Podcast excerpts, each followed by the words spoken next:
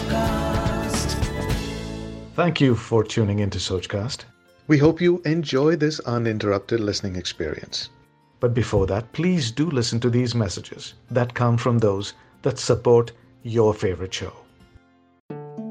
कभी सोचा है आपने कि कहानियों से हमारा इतना लगाव क्यों होता है जो मुझे समझ में आता है वो ये कि हमारी खुद की लाइफ भी एक स्टोरी है एक पॉइंट पर शुरू होती है और एक पॉइंट पर द एंड भी होता है हम अपना किरदार बड़ी शिद्दत से निभाते हैं और हमारी ज़िंदगी की कहानी में बहुत सारे किरदार शामिल होते हैं। इसीलिए जब हम कोई भी कहानी सुनते हैं तो हम उसमें अपना कनेक्ट ढूँढने की कोशिश करते हैं।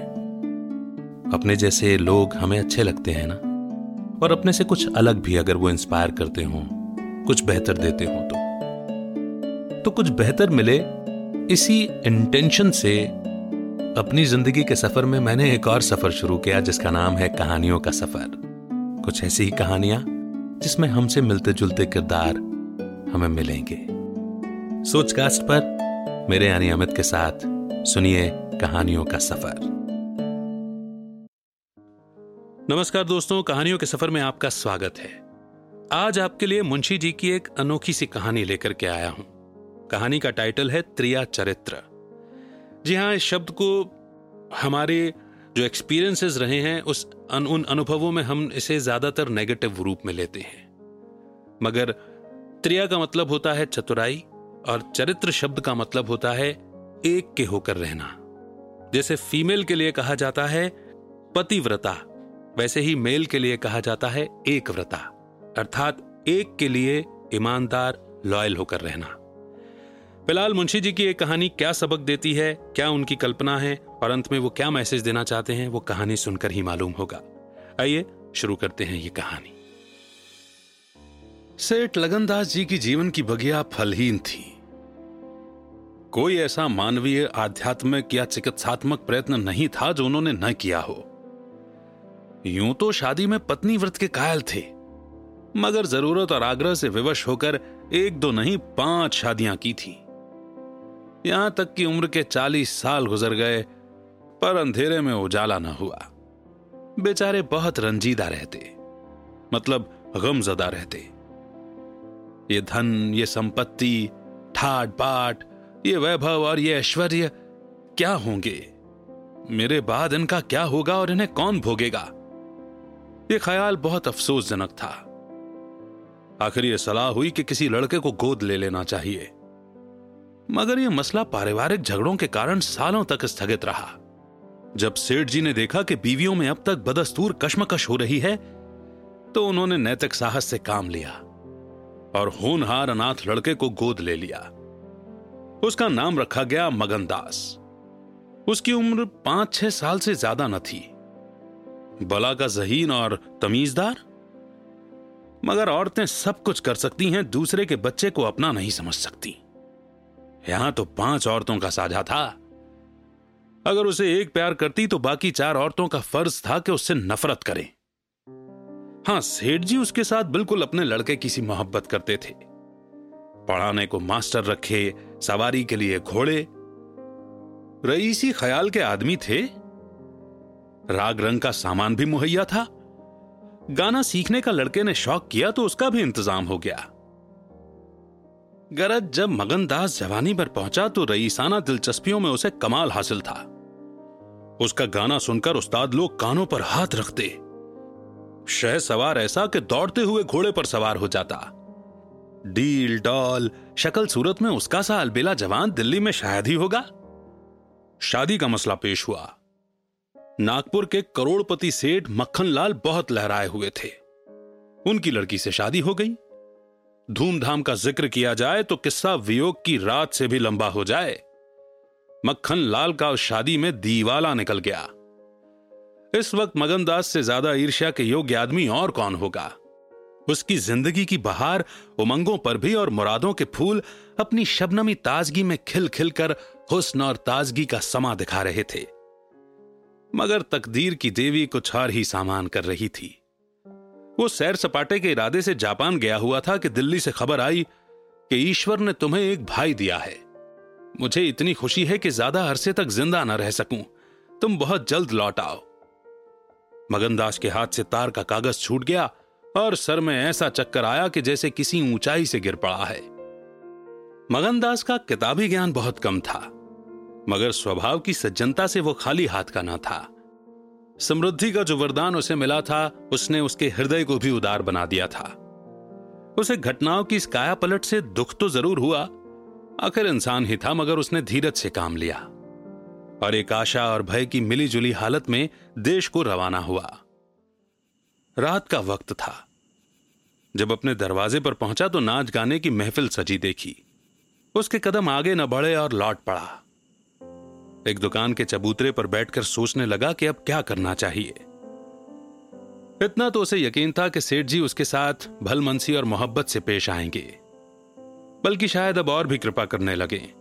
सेठानियाँ भी अब उसके साथ गैरों का सा बर्ताव न करेंगी। मुमकिन है मंजली बहू जो इस बच्चे की खुशनसीब माँ थी, उससे दूर दूर रहे। मगर बाकी चारों सेठानियों की तरफ़ से सेवा सत्कार में कोई शक नहीं था। उनकी डाह से वो फ़ायदा उठा सकता था। तब भी उसके स्वाभिमान ने गवारा न किया कि जिस घर में वो मालिक की हैसियत से रहता था, उसी घर में अब एक आश्रित की हैसियत से ज़िंदगी बसर करे। उसने फैसला कर लिया कि यहाँ रहना न मुनासिब है, न मसलहत। मगर जाऊँ कहाँ? न कोई ऐसा फन सीखा, न कोई ऐसा इल्म हासिल किया जिससे रोजी कमाने की सूरत पैदा होती। रईसाना दिलचस्पियाँ उसी वक्त तक कद्र की निगाह से देखी जाती हैं जब तक वे रईसों के आभूषण रहें। जीविका बनकर वे सम्मान के पद से गिर जाती हैं। अपनी रोजी हासिल करना तो उसके लिए कोई ऐसा मुश्किल काम न था। किसी सेठ साहूकार के यहाँ मुनीम बन सकता था, किसी कारखाने की तरफ़ से एजेंट हो सकता था, मगर उसके कंधे पर एक भारी जुआ रखा हुआ था। उसे क्या करे? एक बड़े सेठ की लड़की जिसने लाड प्यार में परवरिश पाई, उससे यह कंगाली की तकलीफें क्यों झेली जाएँगी? क्या मक्खन लाल की लाडली बेटी एक ऐसे आदमी के साथ रहना पसंद करेगी, जिसे रात की रोटी का भी ठिकाना नहीं? मगर इस फ़िक्र में अपनी जान क्यों खपाऊं? मैंने अपनी मर्ज़ी से शादी नहीं की।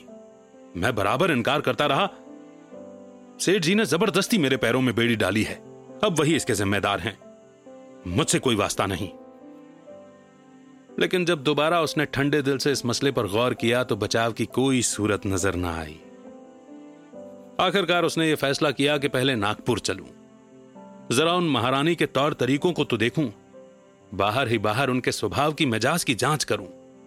उस वक्त तय करूँगा कि मुझे क्या करना चाहिए। अगर रईसी की बू उसके दिमाग से निकल गई है और मेरे साथ रूखी रोटियाँ खाना उन्हें मंजूर है तो इससे अच्छा फिर और क्या। लेकिन अगर वो अमीरी के ठाट बाट के हाथों बिकी हुई है तो मेरे लिए रास्ता साफ़ है। फिर मैं हूँ और दुनिया का गम। ऐसी जगह जाऊँ जहाँ किसी परिचित की सूरत भी सपने में दिखाई न दे। गरीबी की जिल्लत नहीं रहती, अगर अजनबियों में ज़िंदगी बसर की जाए। ये जानने पहचानने वालों की कनखियाँ और कनबतियाँ हैं जो गरीबी को यंत्रणा बना देती हैं। इस तरह दिल में ज़िंदगी का नक्शा बनाकर मगनदास अपनी मर्दाना हिम्मत के भरोसे पर नागपुर की तरफ़ चला। उस मल्लाह की तरह, जो किश्ती और पाल के बगैर नदी की उमड़ती हुई लहरों में अपने को डाल दे। शाम के वक्त सेठ मक्खनलाल के सुंदर बगीचे में सूरज की पीली किरणें मुरझाए हुए फूलों के गले से मिलकर विदा हो रही थीं। बाग के बीच में एक पक्का कुआँ था और एक मौलसरी का पेड़। कुएँ के मुँह पर अंधेरी सी, नीली सी नकाब थी। पेड़ के सिरे पर रोशनी की सुनहरी चादर। इसी पेड़ में एक नौजवान थका मांदा कुएँ पर आया और लोटे से पानी भरकर पीने के बाद जगत पर बैठ गया। मालिन ने पूछा, कहाँ जाओगे? मगनदास ने जवाब दिया कि, जाना तो बहुत दूर था, मगर यहीं रात हो गई। यहीं कहीं ठहरने का ठिकाना मिल जाएगा। चले जाओ, सेठ जी की धर्मशाला में, बड़े आराम की जगह है। धर्मशाला में ठहरने का मुझे कभी संयोग नहीं हुआ। कोई हर्ज ना हो तो यहीं पड़ा रहूँ। यहाँ कोई रात को रहता है? भाई, मैं यहाँ ठहरने को ना कहूँगी। ये बाई जी की बैठक है। झरोखे में बैठकर सैर किया करती हैं, कहीं देखभाल लें तो मेरे सिर पर एक बाल भी ना रहे। मालिन ने जवाब दिया। बाई जी कौन? यही सेठ जी की बेटी इंदिरा बाई ये गजरे उन्हीं के लिए बना रही हो क्या? हाँ और सेठ जी के यहाँ है ही कौन? फूलों के गहने बहुत पसंद करती हैं। शौकीन औरत मालूम होती है।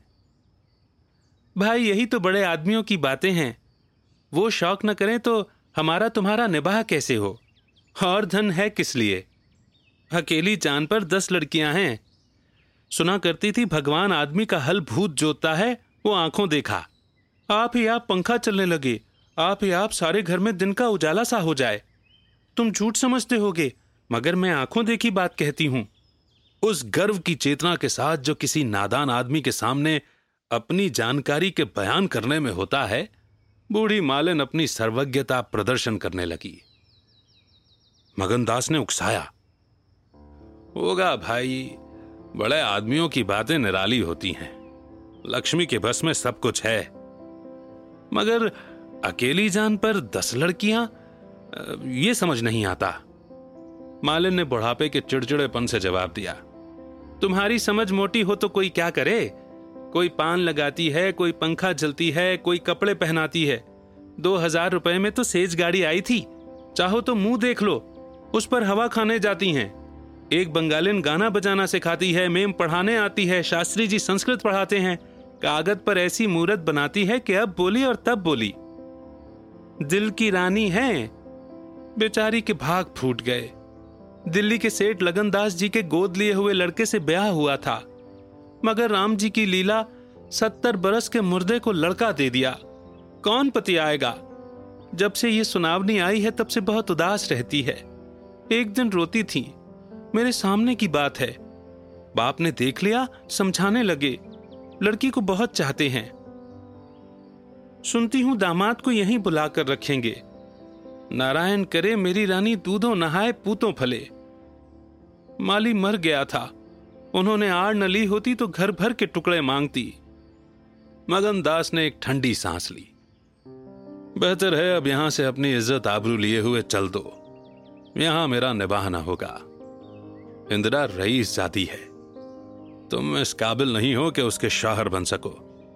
मालन से बोला, ठीक है माई तो मैं धर्मशाले जाता हूँ। जाने वहाँ खाट वाट मिल जाती है कि नहीं? मगर रात ही तो काटनी है, किसी तरह कट ही जाएगी। रईसों के लिए मखमली गद्दे चाहिए, अब मजदूरों के लिए पुआल ही बहुत है। ये कहकर उसने लुटिया उठाई, डंडा संभाला और दर्द भरे दिल से एक तरफ़ चल दिया। उसी वक्त इंदिरा अपने झरोखे पर बैठी हुई इन दोनों की बातें सुन रही थी। कैसा संयोग है कि स्त्री को स्वर्ग की सब सिद्धियाँ प्राप्त हैं, और उसका पति आवारों की तरह मारा मारा फिर रहा है। उसे रात काटने का ठिकाना नहीं। मगनदास निराश विचारों में डूबा हुआ शहर से बाहर निकल आया और एक सराय में ठहरा जो सिर्फ़ इसलिए मशहूर थी कि वहाँ शराब की एक दुकान थी। यहाँ आसपास से मजदूर लोग आ आकर अपने दुखों को भुलाया करते थे। जो भूले भटके मुसाफिर यहाँ ठहरते, उन्हें होशियारी और चौकसी का व्यवहारिक पाठ मिल जाता था। मगनदास थका मादा ही एक पेड़ के नीचे चादर बिछाकर सो गया। और जब सुबह को नींद खुली तो उसे किसी पीर औलिया के ज्ञान की सजीव दीक्षा का चमत्कार दिखाई पड़ा, जिसकी पहली मंजिल वैराग्य है। उसकी छोटी सी पोटली जिसमें दो एक कपड़े और थोड़ा सा रास्ते का खाना और लुटिया डोर बंधी हुई थी गायब हो गई। उन कपड़ों को छोड़कर जो उसके बदन पर थे, अब उसके पास कुछ भी न था। और भूख, जो कंगाली में और भी तेज हो जाती है, उसे बेचैन कर रही थी। मगर दृढ़ स्वभाव का आदमी था। उसने किस्मत का रोना न रोया और किसी तरह गुजर करने की तदबीरें सोचने लगा। लिखने और गणित में उसे अच्छा अभ्यास था, मगर इस हैसियत में उससे फ़ायदा उठाना असंभव था। उसने संगीत का बहुत अभ्यास किया था। किसी रसिक रईस के दरबार में उसकी कद्र हो सकती थी, मगर उसके पुरुषोचित अभिमान ने इस पेशे को इख्तियार करने की इजाज़त ना दी। हाँ, वो आला दर्जे का घुड़सवार था। और ये फन मज़े में पूरी शान के साथ उसकी रोजी का साधन बन सकता था। ये पक्का इरादा करके उसने हिम्मत का कदम आगे बढ़ाया। ऊपर से देखने पर यह बात यकीन के काबिल नहीं मालूम होती, मगर वो अपना बोझ हल्का हो जाने से इस वक्त बहुत उदास नहीं था। मर्दाना हिम्मत का आदमी ऐसी मुसीबतों को उसी निगाह से देखता है जिसमें एक होशियार विद्यार्थी परीक्षा के प्रश्नों को देखता है। उसे अपनी हिम्मत आजमाने का, एक मुश्किल से जूझने का मौका मिल जाता है। उसकी हिम्मत अनजाने ही मज़बूत हो जाती है। अक्सर ऐसे मौके मर्दाना हौसले के लिए प्रेरणा का काम देते हैं। मगनदास इस जोश से कदम बढ़ाता चला जाता था कि जैसे कामयाबी की मंजिल सामने नज़र आ रही है। मगर शायद वहाँ के घोड़ों ने शरारत और बिगड़ैलपन से तौबा कर ली थी। या वे स्वाभाविक रूप से मज़े में धीमे धीमे चलने वाले थे। वो जिस गाँव में जाता, निराशा को उकसाने वाला जवाब पाता। आखिरकार शाम के वक्त जब सूरज अपनी आखिरी मंजिल पर पहुँचा था, उसकी कठिन मंजिल तमाम हुई। नागर घाट के ठाकुर अटल सिंह ने उसकी चिंता को समाप्त किया। ये एक बड़ा गाँव था। पक्के मकान बहुत थे, मगर उनमें प्रेतात्माएँ आबाद थीं। कई साल पहले प्लेग ने आबादी के बड़े हिस्से को इस क्षण भंगुर संसार से उठाकर स्वर्ग में पहुँचा दिया था। इस वक्त प्लेग के बचे खुचे वे लोग गाँव के नौजवान और शौकीन जमींदार साहब और हल्के के कारगुजार और रोबीले थानेदार साहब थे। उनकी मिलीजुली कोशिशों से गाँव में सतयुग का राज था। धन दौलत को लोग जान का अजाब समझते थे। उसे गुनाह की तरह छुपाते थे। घर घर में रुपए रहते हुए लोग कर्ज ले लेकर खाते और फटे हालों रहते। इसी में निबाह था। काजल की कोठरी थी। सफ़ेद कपड़े पहनना, उन पर धब्बा लगाना था। हुकूमत और ज़बरदस्ती का बाज़ार गरम था। हीरों को यहाँ आंजन के लिए भी दूध न था। थाने में दूध की नदी बहती थी। मवेशी खाने के मुहर्र दूध की कुल्लियाँ करते थे। इसी अंधेर नगरी को मगन दास ने अपना घर बनाया। ठाकुर साहब ने असाधारण उदारता से काम लेकर उसे रहने के लिए एक मकान भी दे दिया। जो केवल बहुत व्यापक अर्थों में मकान कहा जा सकता था, इसी झोपड़ी में वो एक हफ़्ते से ज़िंदगी के दिन काट रहा है। उसका चेहरा जर्द है और कपड़े मैले हो रहे हैं। मगर ऐसा मालूम होता है कि उसे अब इन बातों की अनुभूति ही नहीं रही। ज़िंदा है मगर ज़िंदगी रुखसत हो गई है। हिम्मत और हौसला मुश्किल को आसान कर सकते हैं। आंधी और तूफ़ान से बचा सकते हैं। मगर चेहरे को खिला सकना उनके सामर्थ्य से बाहर है। टूटी हुई नाव पर बैठकर मल्हार गाना हिम्मत का काम नहीं, हिमाकत का काम है। एक रोज जब शाम के वक्त वो अंधेरे में खाट पर पड़ा हुआ था, एक औरत उसके दरवाजे पर आकर भीख मांगने लगी। मगनदास को आवाज़ चिर परिचित जान पड़ी। बाहर आकर देखा तो वही चंपा मालिन थी। कपड़े तार तार, मुसीबत की रोती हुई तस्वीर। बोला, मालिन, तुम्हारी ये क्या हालत है? मुझे पहचानती हो? मालिन ने चौंक कर देखा और पहचान गई। रोकर बोली, बेटा, अब बताओ मेरा ठिकाना कहाँ लगे? तुमने मेरा बना बनाया घर उजाड़ दिया। न उस दिन तुमसे बात करती, न मुझ पर यह विपदा पड़ती। बाई ने तुम्हें बैठे देख लिया। बातें भी सुनी। सुबह होते ही मुझे बुलाया और बरस पड़ी। नाक कटवा लूँगी। मुँह में कालिक लगवा दूँगी। चुड़ैल कुटनी, तू मेरी बात किसी गैर आदमी से क्यों चलाए? तू दूसरों से मेरी चर्चा करे। वो क्या तेरा दामाद था, जो तू उससे मेरा दुखड़ा रोती थी? जो कुछ मुँह में आया, बकती रही। मुझसे भी न सहा गया। रानी रूठेंगी, अपना सुहाग लेंगी। बोली बाई जी मुझसे कसूर हुआ। लीजिए, अब जाती हूँ। छींकते नाक कटती है तो मेरा निबाह यहाँ ना होगा। ईश्वर ने मुँह दिया है तो आहार भी देंगे। चार घर से मांगूँगी तो मेरे पेट का हो जाएगा। उस छोकरी ने मुझे खड़े खड़े निकलवा दिया। बताओ, मैंने तुमसे उसकी कौन सी शिकायत की थी? उसकी क्या चर्चा की थी? मैं तो उसका बखान कर रही थी। मगर बड़े आदमियों का गुस्सा भी बड़ा होता है। अब बताओ, मैं किसकी होकर रहूँ? आठ दिन इसी तरह टुकड़े मांगते हो गए हैं। एक भतीजी उन्हीं के यहाँ लड़कियों में नौकर थी। उसी दिन उससे भी निकाल दिया। तुम्हारी बदौलत जो कभी न किया था वो करना पड़ा। तुम कहो, किसे दोष लगाऊँ? किस्मत में जो कुछ लिखा था देखना पड़ा। मगनदास मौन हो गए।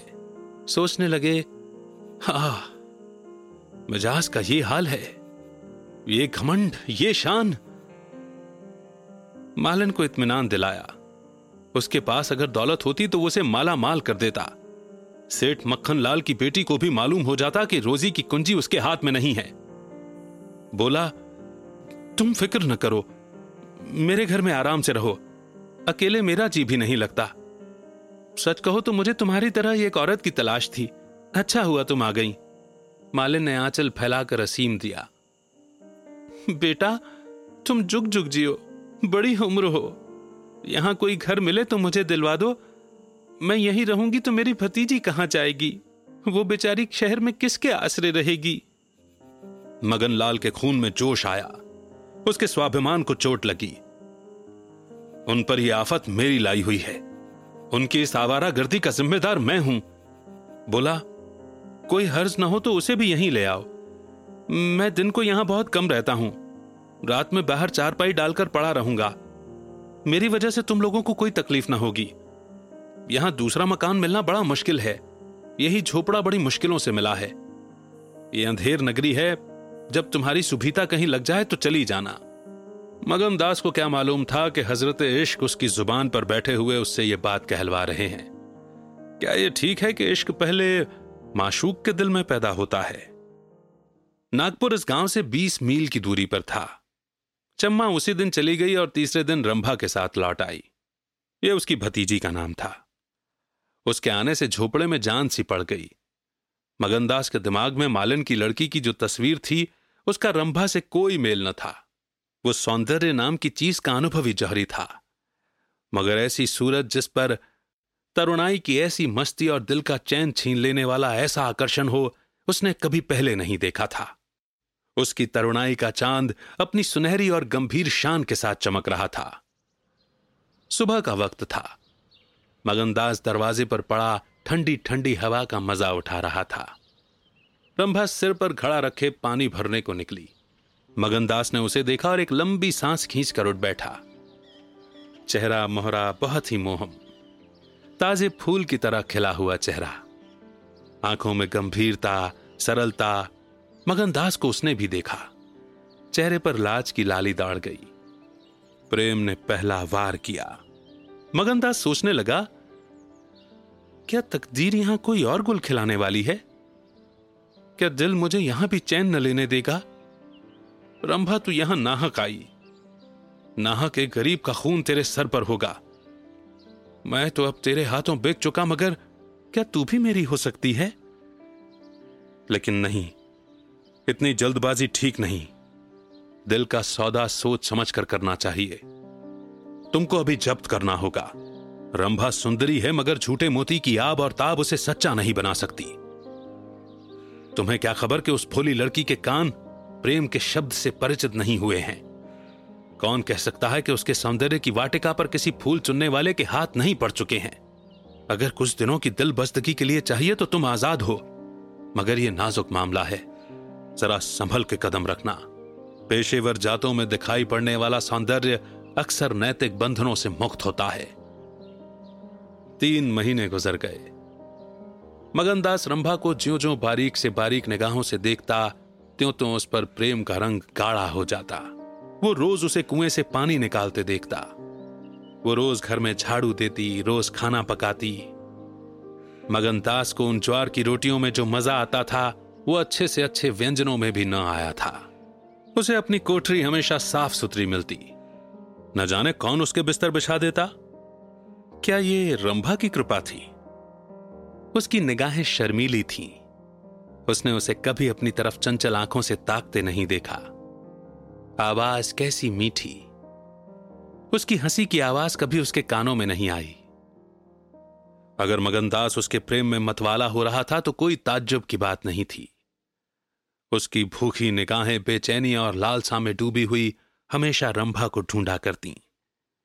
वो जब किसी गाँव को जाता तो मीलों तक उसकी जिद्दी और बेताब आँखें मुड़ मुड़कर झोपड़े के दरवाजे की तरफ़ आती।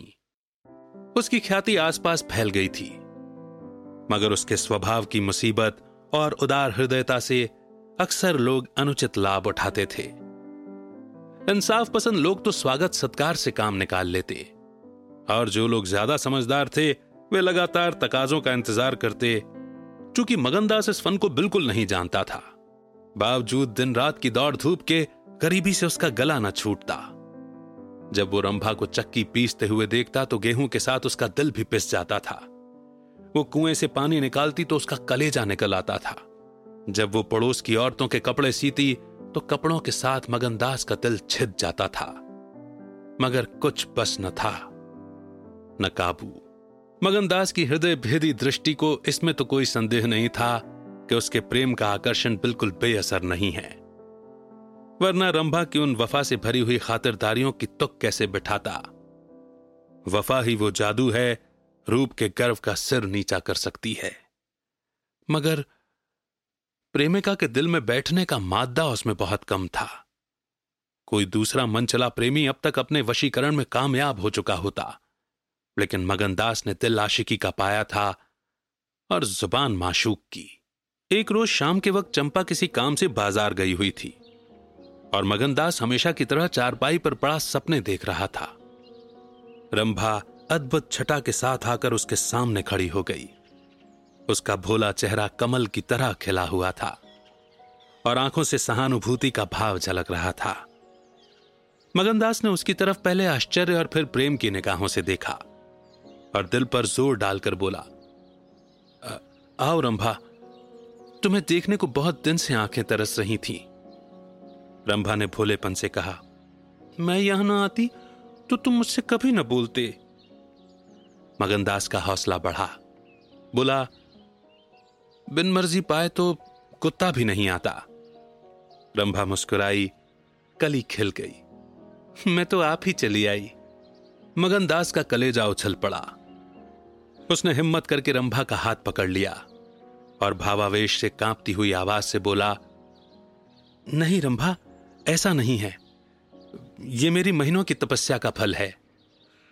मगनदास ने बेताब होकर उसे गले से लगा लिया। जब वो चलने लगी तो अपने प्रेमी की ओर प्रेम भरी दृष्टि से देखकर बोली, अब ये प्रीत हमको निभानी होगी। पौ फटने के वक्त जब सूर्य देवता के आगमन की तैयारियाँ हो रही थी मगनदास की आँखें खुली। रंभा आटा पीस रही थी। उस शांतिपूर्ण सन्नाटे में चक्की की घुमर घुमर बहुत सुहानी मालूम होती थी और उस ध्वनि में सुर मिलाकर रंभा बड़े प्यारे ढंग से गाती थी। झुलनिया मोरी पानी में गिरी, मैं जानू पिया मौको मनाए हैं। उल्टी मनावन मोह को पड़ी, झुलनिया मोरी पानी में गिरी। साल भर गुजर गया। मगनदास की मोहब्बत और रंभा के सलीके ने मिलकर उस वीरान झोंपड़े को कुंज बाग बना दिया। अब वहाँ गायें थीं, फूलों की क्यारियाँ थीं और कई देहाती ढंग के मोढ़े थे। सुख सुविधा की अनेक चीज़ें दिखाई पड़ती थीं।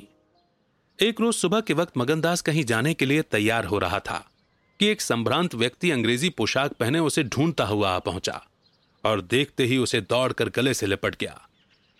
मगनदास और वो दोनों एक साथ पढ़ा करते थे। वो अब वकील हो गया था। मगनदास ने भी अब कुछ पहचाना और कुछ झेपता और कुछ झिझकता उसके गले से लिपट गया।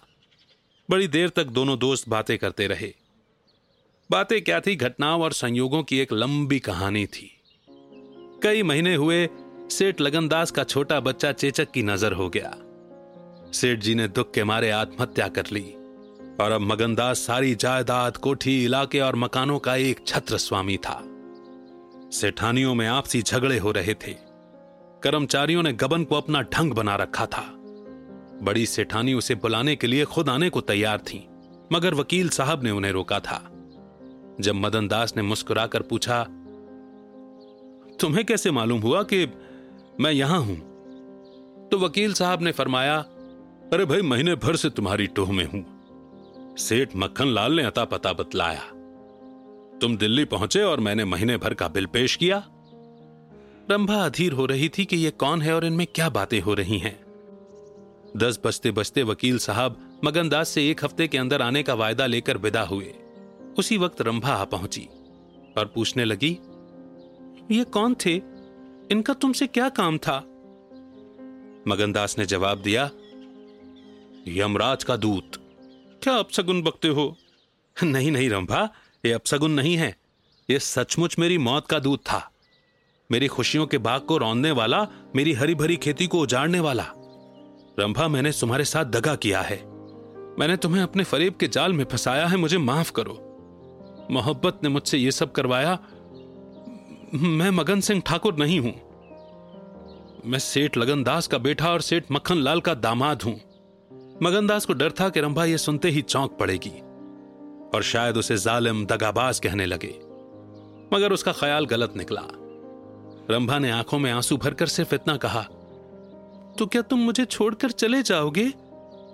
मगनदास ने उसे गले लगाकर कहा, हाँ। क्यों? इसलिए कि इंदिरा बहुत होशियार, सुंदर और धनी है। मैं तुम्हें कभी न छोड़ूँगी। कभी इंदिरा की लड़की थी, अब उसकी सौद बनूँगी।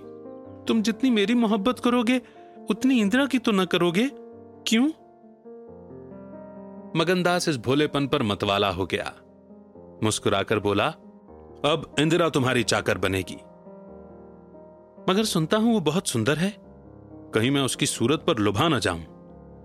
मर्दों का हाल तुम नहीं जानती, मुझे अपने से ही डर लगता है। रंभा ने विश्वास भरी आँखों से देखकर कहा, क्यों तुम भी ऐसा करोगे? हम्म जो जी में आए करना मैं तुम्हें न छोड़ूँगी। इंदिरा रानी बने बने। मैं चाकर होंगी क्या इतने पर भी मुझे छोड़ दोगे? मगनदास की आँखें डबडबा गईं।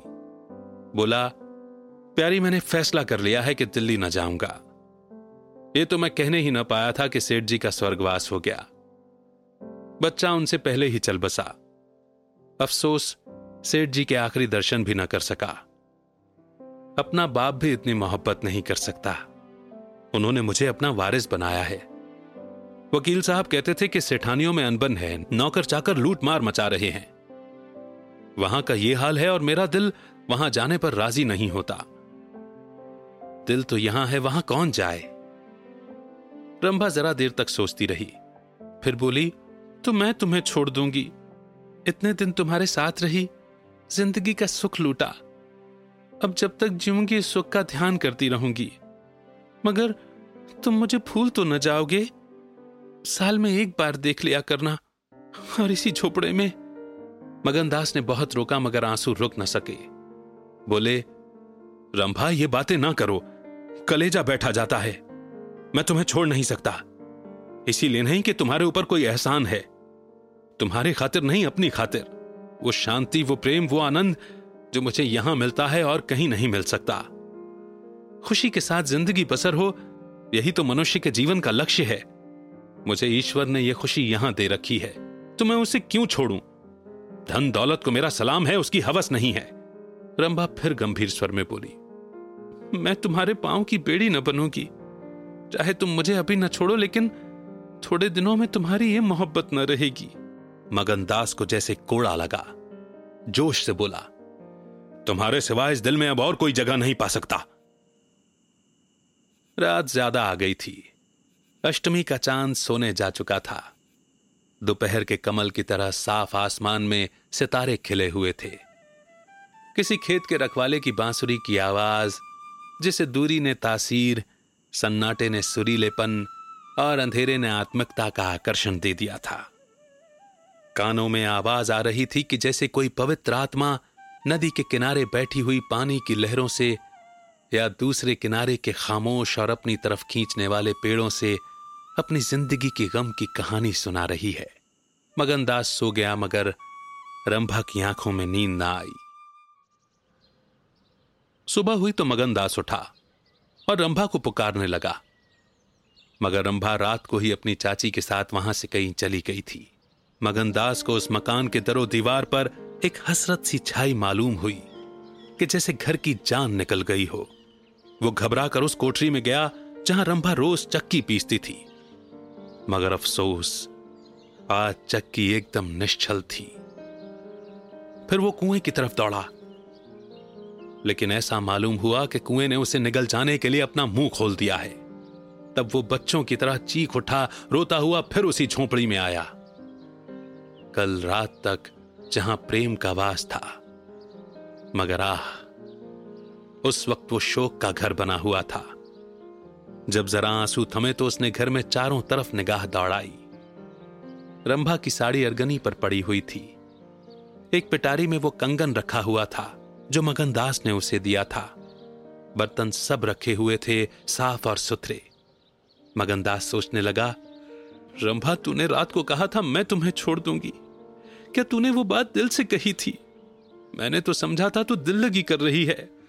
नहीं तो मैं तुझे कलेजे में छुपा लेता। मैं तो तेरे लिए सब कुछ छोड़े बैठा था। तेरा प्रेम मेरे लिए सब कुछ था। हाँ मैं यूँ बेचैन हूँ। क्या तू बेचैन नहीं है? हाय, तू रो रही है। मुझे यकीन है कि तू अब भी लौट आएगी। फिर सजीव कल्पनाओं का एक जमघट उसके सामने आया। वो नाजुक अदाएँ, वो मतवाली आँखें, वो भोली भाली बातें। वो अपने को भूली हुई सी मेहरबानियाँ, वो जीवनदायी मुस्कान, वो आशिकों जैसी दलजोइयाँ, वो प्रेम का नाश, वो हमेशा खिला खिला रहने वाला चेहरा, वो लचक लचक कर कुएँ से पानी लाना। वो इंतज़ार की सूरत, वो मस्ती से भरी हुई बेचैनी, ये सब तस्वीरें उसकी निगाहों के सामने खतरनाक बेताबी के साथ फिरने लगी। मगनदास ने एक ठंडी सांस ली और आंसुओं और दर्द की उमड़ती हुई नदी को मर्दाना शब्द से रोक कर उठ खड़ा हुआ। नागपुर जाने का पक्का फैसला हो गया। तकिए के नीचे से संदूक की कुंजी उठाई तो कागज़ का एक टुकड़ा निकल आया। यह रंबा की विदा की चिट्ठी थी। प्यारे मैं बहुत रो रही हूँ। मेरे पैर नहीं उठते मगर मेरा जाना ज़रूरी है। तुम्हें जगाऊँगी तो तुम जाने न दोगे। हाँ, कैसे जाऊँ अपने प्यारे पति को कैसे छोड़ूं? किस्मत मुझसे आनंद का ये घर छुड़वा रही है। मुझे बेवफा न कहना, मैं तुमसे फिर कभी मिलूँगी। मैं जानती हूँ कि तुमने मेरे लिए ये सब कुछ त्याग दिया है, मगर तुम्हारे लिए ज़िंदगी में बहुत कुछ उम्मीदें हैं।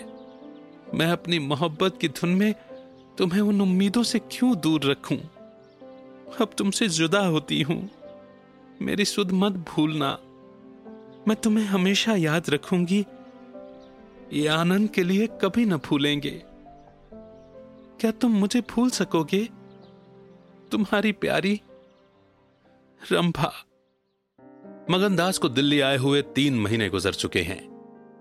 इस बीच उसे सबसे बड़ा जो निजी अनुभव हुआ, वो ये था कि रोजी की फ़िक्र और धंधों की बहुतायत से उमड़ती हुई भावनाओं का ज़ोर कम किया जा सकता है। डेढ़ साल पहले का बेफिक्र नौजवान अब एक समझदार और सूझबूझ रखने वाला आदमी बन गया था। सागर घाट के उसे कुछ दिनों के रहने से उसे रियाया की इन तकलीफों का निजी ज्ञान हो गया था, जो कारिंदों और मुख्तारों की सख्तियों की बदौलत उन्हें उठानी पड़ती हैं। उसने उसे रियासत के इंतज़ाम में बहुत मदद दी, और जो कर्मचारी दबी जबान से उसकी शिकायत करते थे और अपनी किस्मतों और जमाने के उलट फेर को कोसते थे मगर रियाया खुश थी। हाँ, जब वो सब धंधों से फुर्सत पाता तो एक भोली भाली सूरत वाली लड़की उसके ख्यालों के पहलू में आ बैठती और थोड़ी देर के लिए सागर घाट का वो हरा भरा झोंपड़ा और उसकी मस्तियाँ आँखों के सामने आ जाती। सारी बातें एक सुहाने सपने की तरह याद आकर उसके दिल को महसूसने लगती, लेकिन कभी कभी खुद ब खुद उसका ख्याल इंदिरा की तरफ़ भी जा पहुँचता। उसके दिल में रंभा की वही जगह थी।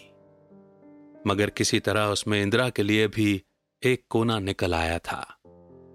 जिन हालातों और आफतों ने उसे इंदिरा से बेजार कर दिया था, वो अब रुखसत हो गई थी। अब उसे इंदिरा से कुछ हमदर्दी हो गई थी। अगर उसके मिजाज में घमंड है, हुकूमत है, तकल्लुफ है और शान है तो ये उसका कसूर नहीं, ये तो रईस ज्यादों की आम कमजोरियाँ हैं। ये उनकी शिक्षा है। वे बिल्कुल बेबस और मजबूर हैं। इन बदलते हुए और संतुलित भावों के साथ जहाँ वो बेचैनी के साथ रंभा की याद को ताज़ा किया करता था, वहीं इंदिरा का स्वागत करने और उसे अपने दिल में जगह देने के लिए तैयार भी था। वो दिन दूर नहीं था जब उसे उस आजमाइश का सामना करना पड़ेगा। उसके कई आत्मीय, अमीराना शान शौकत के साथ इंदिरा को विदा कराने के लिए नागपुर गए हुए थे। मगनदास की तबीयत आज तरह तरह के भावों के कारण जिनमें प्रतीक्षा और मिलन की उत्कंठा विशेष थी चाट सी हो रही थी। जब कोई नौकर आता तो वो संभल बैठता कि शायद इंदिरा आ पहुँची है। आखिर शाम के वक्त जब दिन और रात गले मिल रहे थे ज़ोर शोर के गाने की आवाजों ने बहू के पहुँचने की सूचना दी। सुहाग की सुहानी रात थी। दस बज गए थे। खुले हुए हवादार भवन में चांदनी छिटकी हुई थी। वो चांदनी जिसमें नशा है, आरज़ू है और खिंचाव है। गमलों में खिले हुए गुलाब और चंपा के फूल चाँद की सुनहरी रोशनी में ज़्यादा गंभीर और खामोश नज़र आते थे। मगनदास इंदिरा से मिलने के लिए चला। उसके दिल में लालसाएँ ज़रूर थी, मगर एक पीड़ा भी थी। दर्शन की उत्कंठा थी। मोहब्बत नहीं, प्राणों का खिंचाव था जो उसे खींचे लिए जाता था। उसके दिल में बैठी हुई रंबा शायद बार बार बाहर निकलने की कोशिश कर रही थी, इसीलिए दिल में धड़कन हो रही थी। वो सोने के कमरे के दरवाजों पर पहुँचा, रेशमी पर्दे पड़े हुए थे। उसने पर्दा उठा दिया। अंदर एक औरत सफ़ेद साड़ी पहने खड़ी थी। हाथ में चंद खूबसूरत चूड़ियों के सिवा उसके बदन पर एक सेवर भी न था। ज्यों ही पर्दा उठा और मगनदास ने अंतर कदम रखा, वो मुस्कुराती हुई उसकी तरफ़ बढ़ी। मगनदास ने उसे देखा और चकित होकर बोला, रंभा और दोनों प्रेमावेश से लिपट गए। दिल में बैठी हुई रंभा बाहर निकल आई थी। साल भर गुजरने के बाद एक दिन इंदिरा ने अपने पति से कहा, क्या रंभा को बिल्कुल भूल गए? कैसे बेवफा हो? कुछ याद है? उसने चलते वक्त तुमसे क्या विनती की थी? मगनदास ने कहा, खूब याद है। वो आवाज़ अब भी कानों में गूंज रही है। मैं रंभा को भोली भाली लड़की समझता था। ये नहीं जानता था कि यह त्रिया चरित्र का जादू है। मैं अपनी रंभा को अब भी इंदिरा से ज़्यादा प्यार करता हूँ। तुम्हें डाह तो नहीं होती? इंदिरा ने हंसकर जवाब दिया, डाह क्यों हो? तुम्हारी रंभा है तो क्या मेरा मगन सिंह नहीं है? मैं अब भी उस पर मरती हूँ।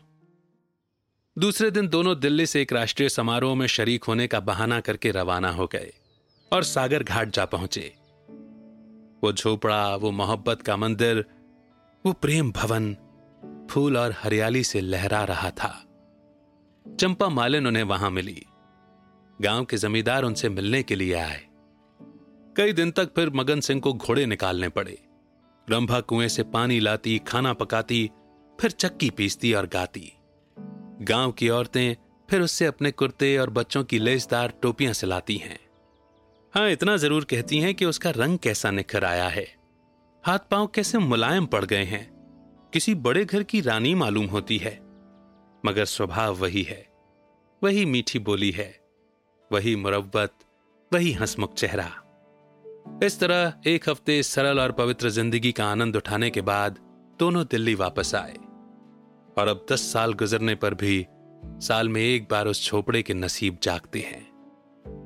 वो मोहब्बत की दीवारें अभी तक उन दोनों प्रेमियों को अपनी छाया में आराम देने के लिए खड़ी हैं। तो ये थी ये सुंदर सी कहानी जिसमें इंदिरा ही रंभा बनकर मगन सिंह के साथ उसके झोपड़े में रही थी। दोस्तों, कहानी तो बस इतनी सी ही है।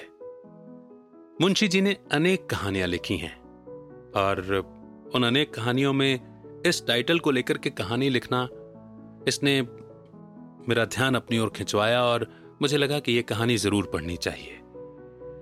तेरा चरित्र इस शब्द को शायद हम हमने, हमारे समाज में जो अनुभव है, हम अच्छे रूप में नहीं देखते। लेकिन त्रिया का मतलब तो चतुराई ही होता है ना। जो कि चालाकी से तो फिर भी बेहतर है। चालाकी शब्द फिर भी नेगेटिविटी में यूज़ किया जाता है और चतुराई पॉजिटिव, समझदारी कहा जाता है। बहरहाल कहानी फिक्शन है और हम सब अपनी अपनी तरह से इससे मैसेज उठा सकते हैं।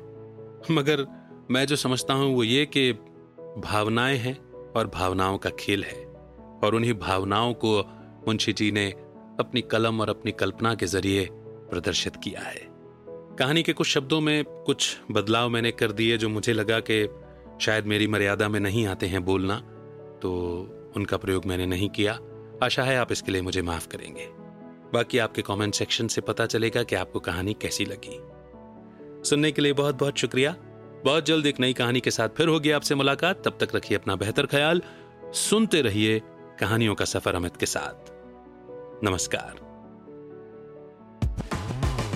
Like this Sochcast tune in for more with the Sochcast app from the Google Play store आशा करते हैं कि आपको ये सोच कास्ट बहुत पसंद आया। अगर कुछ कहना है इसके बारे में तो लिखकर बताइए हमें अपने फेसबुक और इंस्टाग्राम पेज पर सोच कास्ट ढूंढिए। अगर आपको अपनी सोच दुनिया को सुनानी हो तो सोच कास्ट करो। सोच कास्ट